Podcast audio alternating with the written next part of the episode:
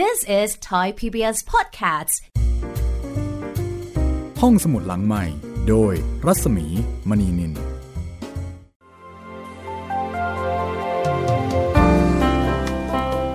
วัสดีค่ะ ต้อนรับคุณผู้ฟังเข้าสู่ห้องสมุดหลังใหม่นะคะ กลับมาเจอกันอีกครั้งหนึ่งวันนี้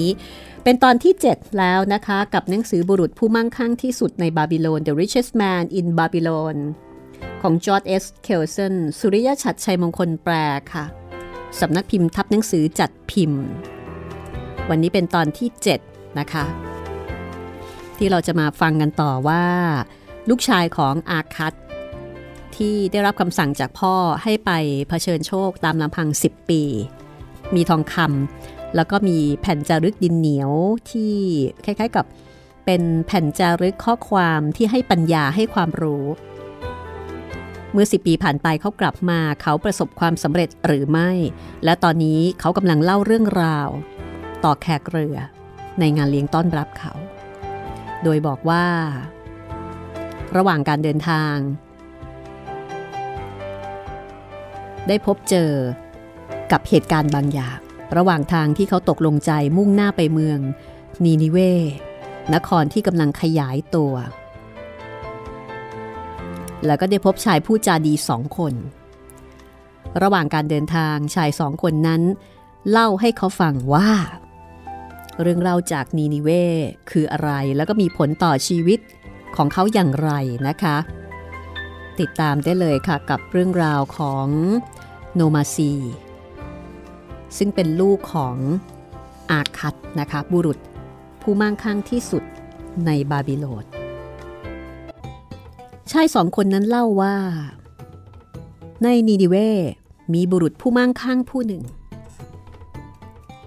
คนคนนี้มีม้าที่วิ่งเร็วมาก แล้วก็ไม่เคยแข่งขันแพ้มาก่อน คือเป็นม้าที่มีฝีเท้าจัด แข่งกับใครก็ได้ชัยชนะมาโดยตลอดทำให้เขาเชื่อว่า ไม่มีม้าตัวไหนที่จะวิ่งเร็วกว่าม้าของเขาอีกแล้ว เขาจึงพร้อมที่จะเดิมพันเท่าไหร่ก็ได้กับม้าเร็วทุกตัวในอาณาจักรบาบิโลนชายทั้งสองบอกกับโนมาซีว่า ม้าของบุรุษผู้มั่งคั่งผู้นั้น เมื่อเทียบกับม้าขาวของพวกเขาแล้ว ม้าขาวของพวกเขาจะเชื่องช้า ประหนึ่งลาที่งุ่มง่ามเลยทีเดียว แล้วถ้าหากแข่งขันกันก็จะเอาชนะได้โดยง่าย ทั้งสอง เสนอให้โนมาซีร่วมลงเงินเดิมพัน โนมาซีหลงไหลไปกับแผนการนี้อย่างง่ายดาย เหตุการณ์ปรากฏว่า ม้าของพวกเขา แพ้อย่างยับเยิน เขาสูญทองไปจำนวนมาก ต่อมาเขาจึงรู้ว่า ทั้งหมดเป็นแผนล่อลวง ชายทั้งสองจะเดินทางไปกับกองคาราวาน เพื่อหาเหยื่อ บุรุษในนีนิเวเป็นหุ้นส่วนคนหนึ่ง ก็คือ รู้กัน เลกนนี้สอนบทเรียนบทแรกในการแสวงหาหนทางของตัวเองในโลกกว้างให้กับโนมาซี คือพอไปถึงก็ถูกรับน้องโดนหลอกเลย จากนั้นในไม่ช้า เขาก็ได้เรียนรู้บทเรียนอีกบทหนึ่ง ซึ่งก็ขมขื่นพอๆกัน คือในกองคาราวานมีชายหนุ่มอีกคนหนึ่ง ซึ่งสนิทกับเขาในเวลาไม่นาน ชายหนุ่มคนนี้เป็นลูกเศรษฐีเดินทางไปนีนิเวเพื่อหาช่องทางการสร้างเนื้อสร้างตัวเช่นเดียวกับเขา พอไปถึงไม่นาน เขาก็มาบอกกับโนมาซีว่า มีพ่อค้าคนหนึ่งเพิ่งตาย ทิ้งร้านแล้วก็สินค้าเอาไว้ขายเลหลังด้วยราคาถูก แล้วก็ชวนโนมาซี ลงทุนซื้อร้านกับกิจการของพ่อค้าผู้นั้นโดยร่วมลงทุนคนละครึ่ง แต่ตัวเขาเองจะต้องกลับไปเอาเงินที่บาบิโลนซะก่อน จึงขอให้โนมาซีลงทุนทั้งหมดเพื่อซื้อกิจการนั้นไปก่อน เมื่อกลับมาแล้วเขาจึงจะใช้ให้ แล้วค่อยเริ่มดำเนินกิจการต่อไปชายหนุ่มผู้นั้นประวิงเวลาเดินทางสู่บาบิโลน นานพอที่จะพิสูจน์ให้เห็นว่า เป็นผู้ซื้อที่ไม่ฉลาด แล้วก็เป็นผู้จ่ายที่ที่โง่นะคะ ท้ายสุด ท้ายสุดเขาก็เลิกคบกับชายผู้นี้ แต่ไม่ก่อนที่ธุรกิจจะเสื่อมลง จนเหลือแต่สินค้าที่ขายไม่ออก และไม่มีทองที่จะซื้อสินค้าใหม่ ๆ อีกแล้ว โนมาซีขายเหมาของที่เหลือทั้งหมด ให้ชาวอิสราเอลคนหนึ่งไปด้วยราคาอันน้อยนิดไหนไม่ช้า วันเวลาที่น่าขมขื่นก็ตามมา โนมาซีออกหางานทำแต่ก็ล้มเหลว เพราะว่าเขาขาดการฝึกหัดในการทำมาหากิน เขาต้องขายม้า ขายทาสขายเสื้อผ้าที่เลิศหรู เพื่อเป็นค่าอาหารแล้วก็ที่พัก วันแต่ละวันที่ผ่านไปก็ยิ่งร้ายกาจขึ้นทุกที คือไม่มีอะไรเหลือแล้ว แต่ท่ามกลางวันเวลาที่ขมขื่นเหล่านั้น เขายังจำความเชื่อมั่น ที่อาคัตพ่อของเขามีต่อตัวเขาได้ พอส่งข้าไป เพื่อให้ดำรงชีวิตเยี่ยงชายชาตรี นี่เป็นสิ่งที่ข้าปักใจแน่วแน่ว่าจะต้องทำให้สำเร็จให้ได้ ในขณะที่เล่าเรื่อง ผู้เป็นมารดา ซบใบหน้าลงในอุ้งมือพลางร้องไห้อย่างแผ่วเบา โนมาซีเล่าต่อว่า ช่วงนี้เองข้านึกถึงแผ่นดินเหนียวจารึก กฎทั้งห้าแห่งทองคำที่พ่อมอบให้ขึ้นมาได้ข้าอ่านถ้อยคำแห่งปัญญาของพ่ออย่างระมัดระวัง ที่สุดแล้วจึงตระหนักว่า หากเพียงแต่ข้าแสวงหาปัญญาก่อน ทองคำก็คงไม่สูญไปง่ายได้แบบนี้ข้าจำกฎแต่ละข้อจนขึ้นใจ แล้วตกลงใจแน่วแน่ว่า เมื่อเทพีแห่งโชคลาภประทานรอยยิ้มแก่ข้าอีกครั้งหนึ่งข้าจะทำตามคำชี้แนะ แห่งปัญญายาณของผู้สูงวัย ไม่ใช่ด้วยความไร้ประสบการณ์แห่งวัยหนุ่ม เพื่อประโยชน์ของทุกท่านที่มาชุมนุมกันอยู่ณที่นี้ ในคืนนี้ข้าจะอ่านถ้อยคำแห่งปัญญาของพ่อ ที่จารึกบนแผ่นดินเหนียว และมอบให้ข้าเมื่อสิบปีที่แล้วให้พวกท่านรับฟัง และนี่คือกฎทั้งห้าแห่งทองคำปัญญาของอาคัตที่จารึก ลงบนแผ่นดินเหนียวที่มอบให้กับลูกชายติดตัวไป ข้อหนึ่งทองคำย่อมไหลมาเทมา และเพิ่มพูนขึ้นอย่างรวดเร็วสำหรับทุกคนที่เก็บไม่น้อยกว่าหนึ่งในสิบของเงินที่ทำมาหาได้เอาไว้ เพื่อสร้างหลักฐานสำหรับอนาคตของตนเองและครอบครัว ข้อ 2. ทองคำจะทำงานอย่างขยันขันแข็งให้กับเจ้าของผู้ชาญฉลาด ซึ่งสแสวงหาทางใช้มันอย่างได้ดอกผล มันจะทวีคูณขึ้นประหนึ่งฝูงปศุสัตว์ในท้องทุ่ง ข้อ 3. ทองคำรักจะอยู่กับเจ้าของผู้ระมัดระวังและปกป้องมัน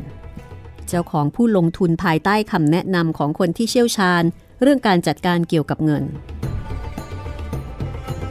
ข้อ 4. ทองคำจะหลุดลอยไปจากมือของคนที่ลงทุนในธุรกิจที่ตนเองไม่คุ้นเคย หรือไม่เป็นที่เห็นด้วยของผู้ที่เชี่ยวชาญในการดูแลรักษาทอง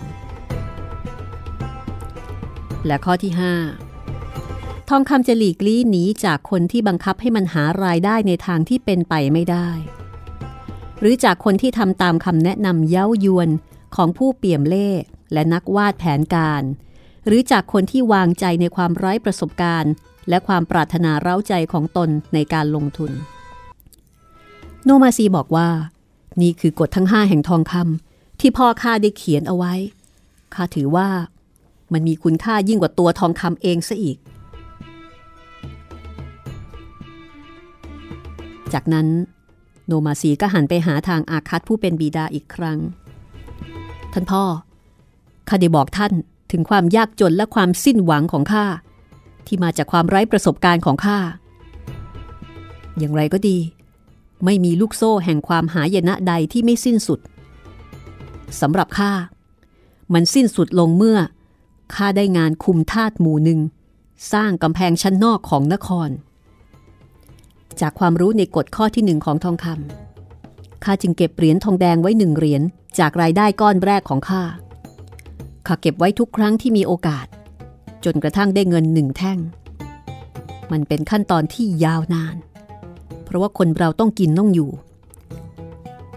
ข้าต้องยอมรับว่า ข้าใช้จ่ายอย่างไม่เต็มใจเลย เพราะต้องการหาทองคำให้ได้ เท่ากับที่พ่อมอบให้ ก่อนสิบปีจะผ่านไป วันหนึ่ง นายทาสใหญ่ซึ่งมีไมตรีจิตกับข้า บอกกับข้าว่า เจ้าเป็นคนหนุ่มที่มัธยัติไม่ใช้จ่ายเงินที่ทำมาหาได้อย่างสุรุ่ยสุร่าย จ้าคงจะตั้งใจเก็บหอมรอมริบให้ได้มาก ๆ สินะ ใช่ ความปรารถนาอันแรงกล้าของข้าก็คือ ต้องการจะเก็บทองคำให้ได้จำนวนเท่ากับที่พ่อมอบให้กับข้า ซึ่งข้าได้ทำมันสูญไปอย่างเปล่าประโยชน์ เป็นความทะเยอทะยานที่ควรค่า แล้วเจ้ารู้หรือไม่ ว่าทองที่เจ้าเก็บไว้นั้น มันสามารถทำงานให้เจ้าได้ เพื่อให้ได้ทองคำเพิ่มพูนขึ้นอีก ชายหนุ่มตอบว่า ประสบการณ์ที่ผ่านมาของเขานั้นมันขมขื่นนัก เพราะว่าทองของพ่อเนี่ยหมดไปแล้ว และเขาเองก็หวั่นใจ ว่าของที่เขาสะสมเอาไว้จะเป็นเช่นเดียวกัน นายทาสที่มีเมตตาต่อเขาก็บอกเขาว่า เดี๋ยวจะสอนบทเรียนเรื่องการจัดการทองคำให้แตกดอกออกผลให้ คือถ้าเชื่อเนี่ยเดี๋ยวจะสอนให้ แล้วก็รับรองว่าภายในหนึ่งปีกำแพงชั้นนอกนี่ก็จะก่อสร้างแล้วเสร็จ พร้อมที่จะติดตั้งประตูทองสำริดขนาดมหึมา ณทางเข้าแต่ละทิศ ตลอดทั้งนีนิเว มีโลหะไม่เพียงพอที่จะสร้างประตูแบบนั้นได้ กษัตริย์เองก็ยังไม่ได้ทรงจัดเตรียมประการใดเกี่ยวกับเรื่องนี้ แผนการของนายทาสผู้นี้ก็คือ เขาและเพื่อนกลุ่มหนึ่งจะร่วมลงทุนกัน ส่งกองคาราวานกองหนึ่งไปยังเหมืองทองแดงและดีบุก ซึ่งอยู่ไกลโพ้นลำเลียงโลหะกลับมาอย่างนินิเวเพื่อสร้างประตู เมื่อกษัตริย์ทรงบัญชาว่า จะสร้างประตูใหญ่ ก็จะมีแต่พวกเขากลุ่มเดียวที่มีโลหะเพียงพอที่จะป้อนให้ได้ และเมื่อถึงเวลานั้นพระองค์ก็จะส่งให้ราคาอย่างงาม ถึงหากพระองค์ไม่ซื้อจากพวกเขา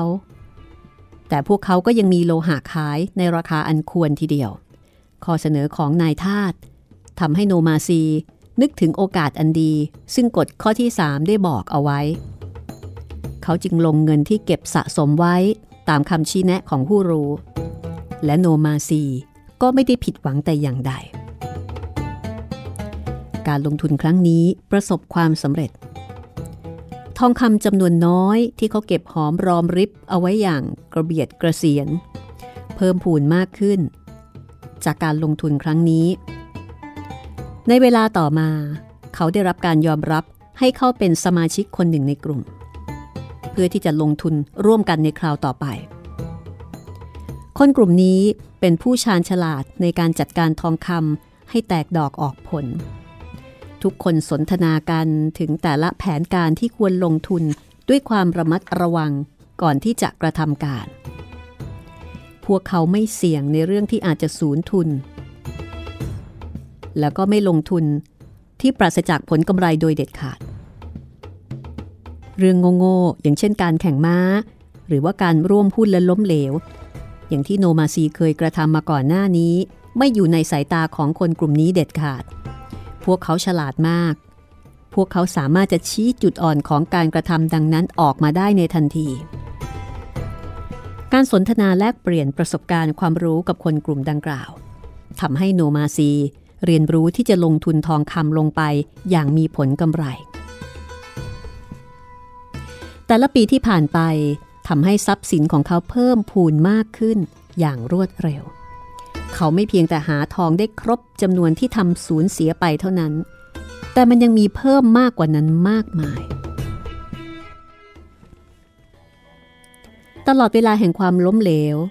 การทดลองและความสำเร็จ เขาได้ทดสอบกฎทั้ง 5 แห่งทองคำนี้เรื่อยมา และเขาก็ได้พิสูจน์ว่า มันเป็นจริงทุกครั้งสำหรับคนที่ปราศจากความรู้ในกฎทั้ง 5 นี้ นานๆ ครั้งจึงจะได้ทองมา และมันก็จะหมดไปอย่างรวดเร็ว แต่ผู้ที่ยึดกฎทั้ง5นี้ ทองจะหลั่งไหลเข้ามาสู่ และทำงานให้เขาเยี่ยงทาสผู้ซื่อสัตย์โนมาซีหยุดพูดแล้วก็ยกมือโบกไปยังทาสคนหนึ่งทางด้านหลังของห้อง ทาสผู้นั้นแบกกระสอบหนังสัตว์ที่หนักอึ้งมาวางไว้เบื้องหน้าผู้เป็นนายทีละใบ ทั้งหมดมีสามใบ โนมาซีเปิดกระสอบใบหนึ่ง ให้อาคัตผู้เป็นบิดาดู ท่านพ่อให้ทองค่าถุงหนึ่ง เป็นทองคำบาบิโลน โปรดดูเถิด ข้าได้นำทองคำนีนิเวศกลับมาคืนด้วยน้ำหนักเท่าๆกัน เป็นการแลกเปลี่ยนที่เท่าเทียมกันแล้ว พอมอบแผ่นดินเหนียวจารึกถ้อยคำแห่งปัญญาให้ข้า โปรดดูเถิด ข้าได้นำทองคำสองถุงกลับมา เป็นเครื่องตอบแทน ข้าทำเพื่อพิสูจน์ให้ท่านเห็นว่า ปัญญาของพ่อล้ำค่ากว่าทองขนาดไหน แต่กระนั้น ใครเลยจะใช้ทองคำเป็นมาตรวัดปัญญาได้ หากไร้ปัญญาเสียแล้ว ทองคำจะหลุดมือไปโดยเร็ว ส่วนผู้ทรงปัญญานั้น แม้จะยากไร้ก็อาจแสวงหาทองมาได้ ดังที่ข้าได้พิสูจน์แล้ว ด้วยทองทั้งสามถุงนี้ ที่สุดแห่งความพึงพอใจของข้า คือการได้มายืนกล่าวความนี้เบื้องหน้าพ่อ เพราะว่าปรีชาญาณของพ่อทำให้ข้ามั่งคั่งขึ้นมา และเป็นที่นับหน้าถือตาในหมู่คน อาคัตผู้เป็นบิดายกมือวางบนศีรษะของโนมาซีลูกชายอย่างรักใคร่ เจ้าเรียนรู้บทเรียนของเจ้าอย่างดี ถือว่าพ่อโชคดี ที่มีลูก ซึ่งสามารถจะฝากฝังทรัพย์สมบัติไว้ได้อย่างวางใจ คาราบับหยุดเล่า แล้วมองผู้ฟังทั้งหลาย เรื่องของโนมาซี มีความหมายอย่างไรบ้างกับพวกเจ้าหึมีใครบ้างในหมู่พวกเจ้า ที่สามารถไปหาพ่อหรือพ่อของภรรยาเจ้า แล้วเล่าเรื่องการจัดการทองอย่างชาญฉลาดเช่นนี้ให้ท่านฟังได้ ผู้อาวุโสเหล่านั้น คงได้ยินพวกเจ้าพูดทำนองนี้แน่ ว่าข้าเดินทางไกลบ่อยครั้ง เรียนรู้มากมาย ลงแรงอย่างหนักทำมาหาได้ก็ไม่น้อย แต่ท้องก็มีอยู่น้อยนิดเสียนี่กระไร บางครั้งข้าก็ใช้อย่างรอบคอบ บางครั้งก็ใช้อย่างเข่าที่สูญเสียไปอย่างโง่เขลานั้นมากมายทีเดียว หากยังคิดอยู่ว่าเป็นเรื่องของโชคเคราะห์ที่ไม่แน่นอน ที่ทำให้คนเรา บางคนก็มีทองคำมากมาย และบางคนก็ไม่มีเลย พวกเจ้าก็คิดผิดแล้ว คนเราจะมีทองมากมาย ก็ต่อเมื่อรู้กฎทั้งห้าแห่งทองคำและกระทำตามนั้น This is Thai PBS Podcasts ห้องสมุดหลังใหม่ โดยรัศมีมณีนิน คุณกำลังติดตามเรื่องบุรุษผู้มั่งคั่งที่สุดในบาบิโลนนะคะ งานของจอร์ดเอสเคลสันสุริยชัดชัยมงคลแปลจัดพิมพ์โดยสำนักพิมพ์ทับหนังสือค่ะคาราบับก็คุยกับหนุ่มๆบอกว่า เขาเองได้เรียนรู้กฎทั้งห้านี้มาตั้งแต่ยังหนุ่มแล้วก็ทำตาม เขาจึงรวย การที่เขาร่ำรวยมั่งคั่ง ไม่ได้เป็นเพราะเวทมนต์คาถา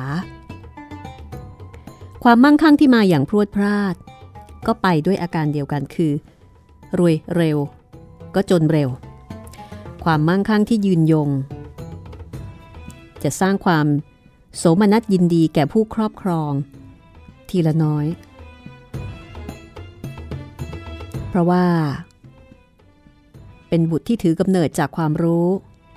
และการคล้ายๆกับเป็นการมั่นคงยืนกรานกระทำตามเป้าหมายของตน คือโดยรวมก็คือถ้ารวยเร็วก็อาจจะหมดเร็ว แต่ถ้าค่อยๆรวย มันก็จะอยู่นาน คาราบับบอกว่าการสร้างความมั่งคั่ง เป็นเพียงสัมภาระที่ไม่หนักหนานัก บนหลังของผู้ที่มีความคิด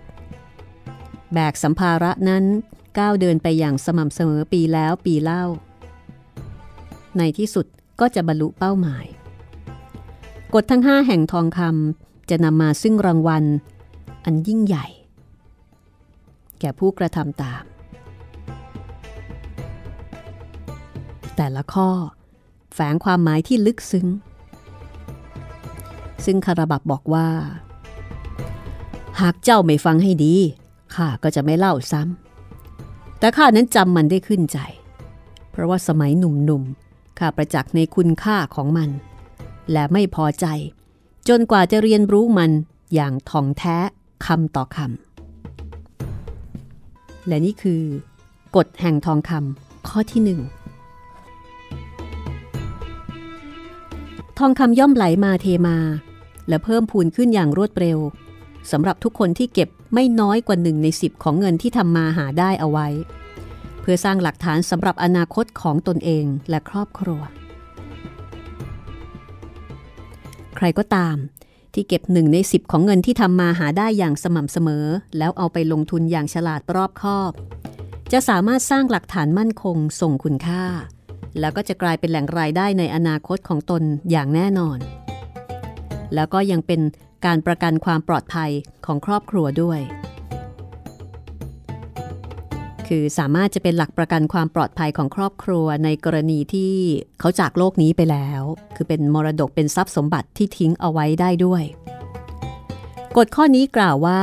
ทองคำจะไหลมาเทมาสู่คนเช่นนี้ เขารับรองได้ ด้วยความเป็นไปในชีวิตของเขาเอง เขาในที่นี้ก็คือคาราบับ ยิ่งเขาเก็บสะสมเอาไว้ได้มากเท่าไหร่ ทองก็ยิ่งหลั่งไหลมาสู่เขามากขึ้นเท่านั้น แล้วก็เพิ่มพูนขึ้นอย่างรวดเร็ว ทองที่เขาเก็บไว้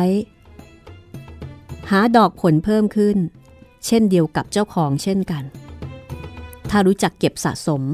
และดอกผลของมันก็จะแตกดอกออกผลออกไปอีก นี่คือผลของการกระทำตามกฎข้อแรก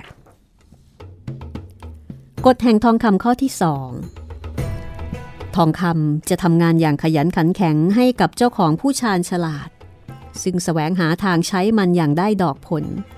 มันจะทวีคูณขึ้นประหนึ่งฝูงปศุสัตว์ในท้องทุ่ง คระบับบอกว่า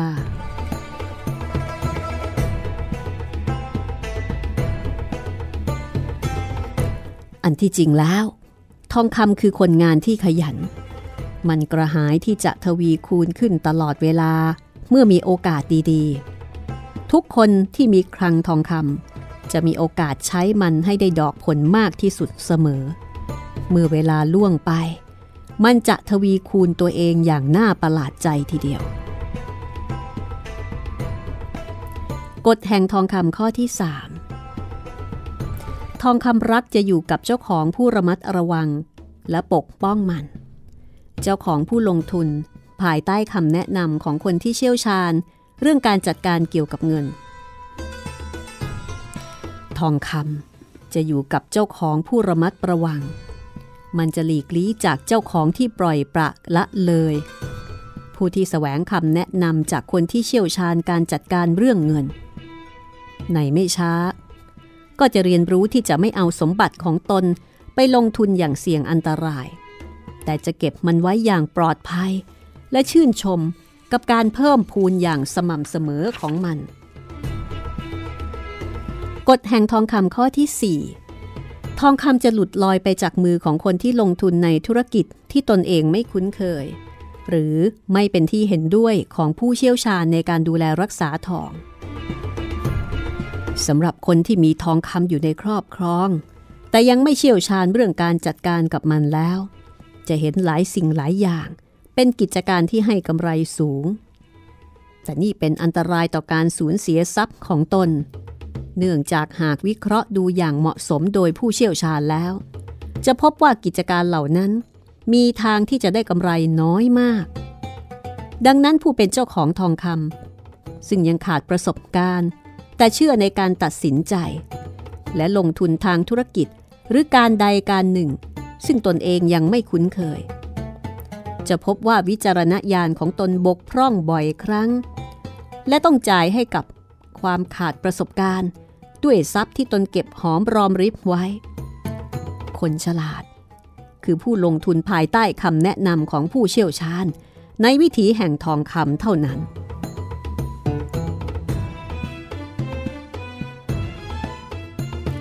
กฎแห่งทองคำข้อที่ 5 ทองคำจะหลีกลี้หนีจากคนที่บังคับให้มันหารายได้ในทางที่เป็นไปไม่ได้ หรือจากคนที่ทำตามคำแนะนำเย้ายวนของผู้เปี่ยมเล่และนักวาดแผนการ หรือจากคนที่วางใจในความไร้ประสบการณ์ และความปรารถนาเร้าใจของตนในการลงทุน เรื่องราวเปี่ยมสีสันแพรวๆตื่นเต้นเร้าใจ ดุดนิยายผจญภัย จะมาสู่ผู้เป็นเจ้าของทองหน้าใหม่เสมอ เรื่องราวเหล่านี้ ประหนึ่งจะร่ายมนให้ทรัพย์ของเขา สามารถหาผลกำไรเพิ่มพูนขึ้น ในทางที่เป็นไปไม่ได้ จงฟังคำของผู้รู้ เพราะพวกเขารู้อย่างแท้จริง ถึงความเสี่ยง ที่แอบแฝงอยู่เบื้องหลังแผนการสร้างความร่ำรวยอย่างทันทีทันใด คาราบับบอกว่า ให้จำหลักการของผู้มั่งคั่งแห่งนินิเวกลุ่มนั้นให้ดี พวกเขาไม่ยอมเสี่ยงต่อแผนการที่อาจสูญต้นทุนหรือไม่มีกำไร เรื่องของกฎทั้งห้าแห่งทองคำสิ้นสุดลงเพียงนี้คาราบับบอกว่า ที่เล่าให้พวกเจ้าฟัง ก็เท่ากับข้าได้เล่าถึงเคล็ดลับแห่งความสำเร็จของตัวข้าเองด้วย แต่จริงๆ มันก็ไม่ใช่เคล็ดลับอะไร มันเป็นสัจจะที่ทุกคนต้องเรียนรู้เสียก่อน หากต้องการจะก้าวพ้นจากคนส่วนใหญ่ ที่คล้ายกับเหล่าหมาป่าข้างนอกโน่น ที่แต่ละวันต้องนั่งกรัดกรุ่มว่าจะหาอาหารมาประทังชีวิตได้ที่ไหน พรุ่งนี้เราก็จะเข้าสู่บาบิโลนแล้ว ดูนั่นสิ เจ้าเห็นเปลวเพลิงที่ลุกโรดชั่วนิรันด์เหนือวิหารแห่งเบลหรือเปล่า เรามาใกล้พอที่จะมองเห็นตัวเมืองแล้ว พรุ่งนี้พวกเจ้าแต่ละคนก็จะได้รับทองกันทั่วหน้า เป็นทองคำที่เจ้าทำมาหาได้อย่างสุจริตด้วยการรับใช้ข้าด้วยความซื่อสัตย์สิบปีนับจากคืนนี้ไป เจ้าจะเล่าเรื่องของทองคำจำนวนนี้ว่าอย่างไร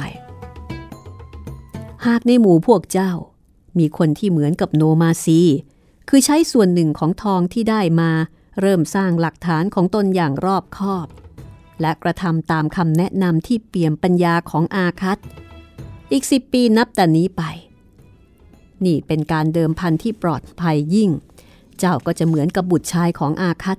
คือร่ำรวยและเป็นที่นับหน้าถือตาของคนทั่วไป การกระทำที่ชาญฉลาดจะอยู่กับเราชั่วชีวิต เพื่อทำให้เราชื่นชมและก็ช่วยเหลือเรา และแน่นอนที่สุด การกระทำอันเคราก็จะติดตามรบกวนทรมานเราด้วยเช่นกัน น่าเศร้าที่มันเป็นสิ่งที่ไม่อาจจะลืมเลือนได้ ในอันดับต้นๆของสิ่งที่ตามมาหลอกหลอนเรานั้น ก็คือความทรงจำเกี่ยวกับสิ่งที่เราน่าจะได้ทำลงไป เกี่ยวกับโอกาสดีๆ ที่เราไม่ยอมรับเอาไว้ ขุมสมบัติแห่งบาบิโลนนั้น มหาศาลนัก มหาศาลจนไม่มีใครประเมินค่าเป็นทองคำได้ แต่ละปีมันมากมาย แล้วก็มากมายขึ้น เหมือนกับขุมทรัพย์ทุกคนแห่ง มันคือรางวัลก้อนงาม ที่รอคอยคนที่มีเป้าหมายอันแน่วแน่ที่จะมีส่วนร่วมในมัน ภายในความกล้าแกร่ง แห่งแรงปรารถนาของพวกเจ้าทุกคนคืออำนาจมหัศจรรย์ จงใช้ความรู้เกี่ยวกับกฎทั้งห้าแห่งทองคำเป็นเครื่องชี้นำพลังอำนาจนั้น แล้วเจ้าจะได้เป็นอีกผู้หนึ่งที่เข้าไปมีส่วนร่วมในคุมทรัพย์แห่งบาบิโลน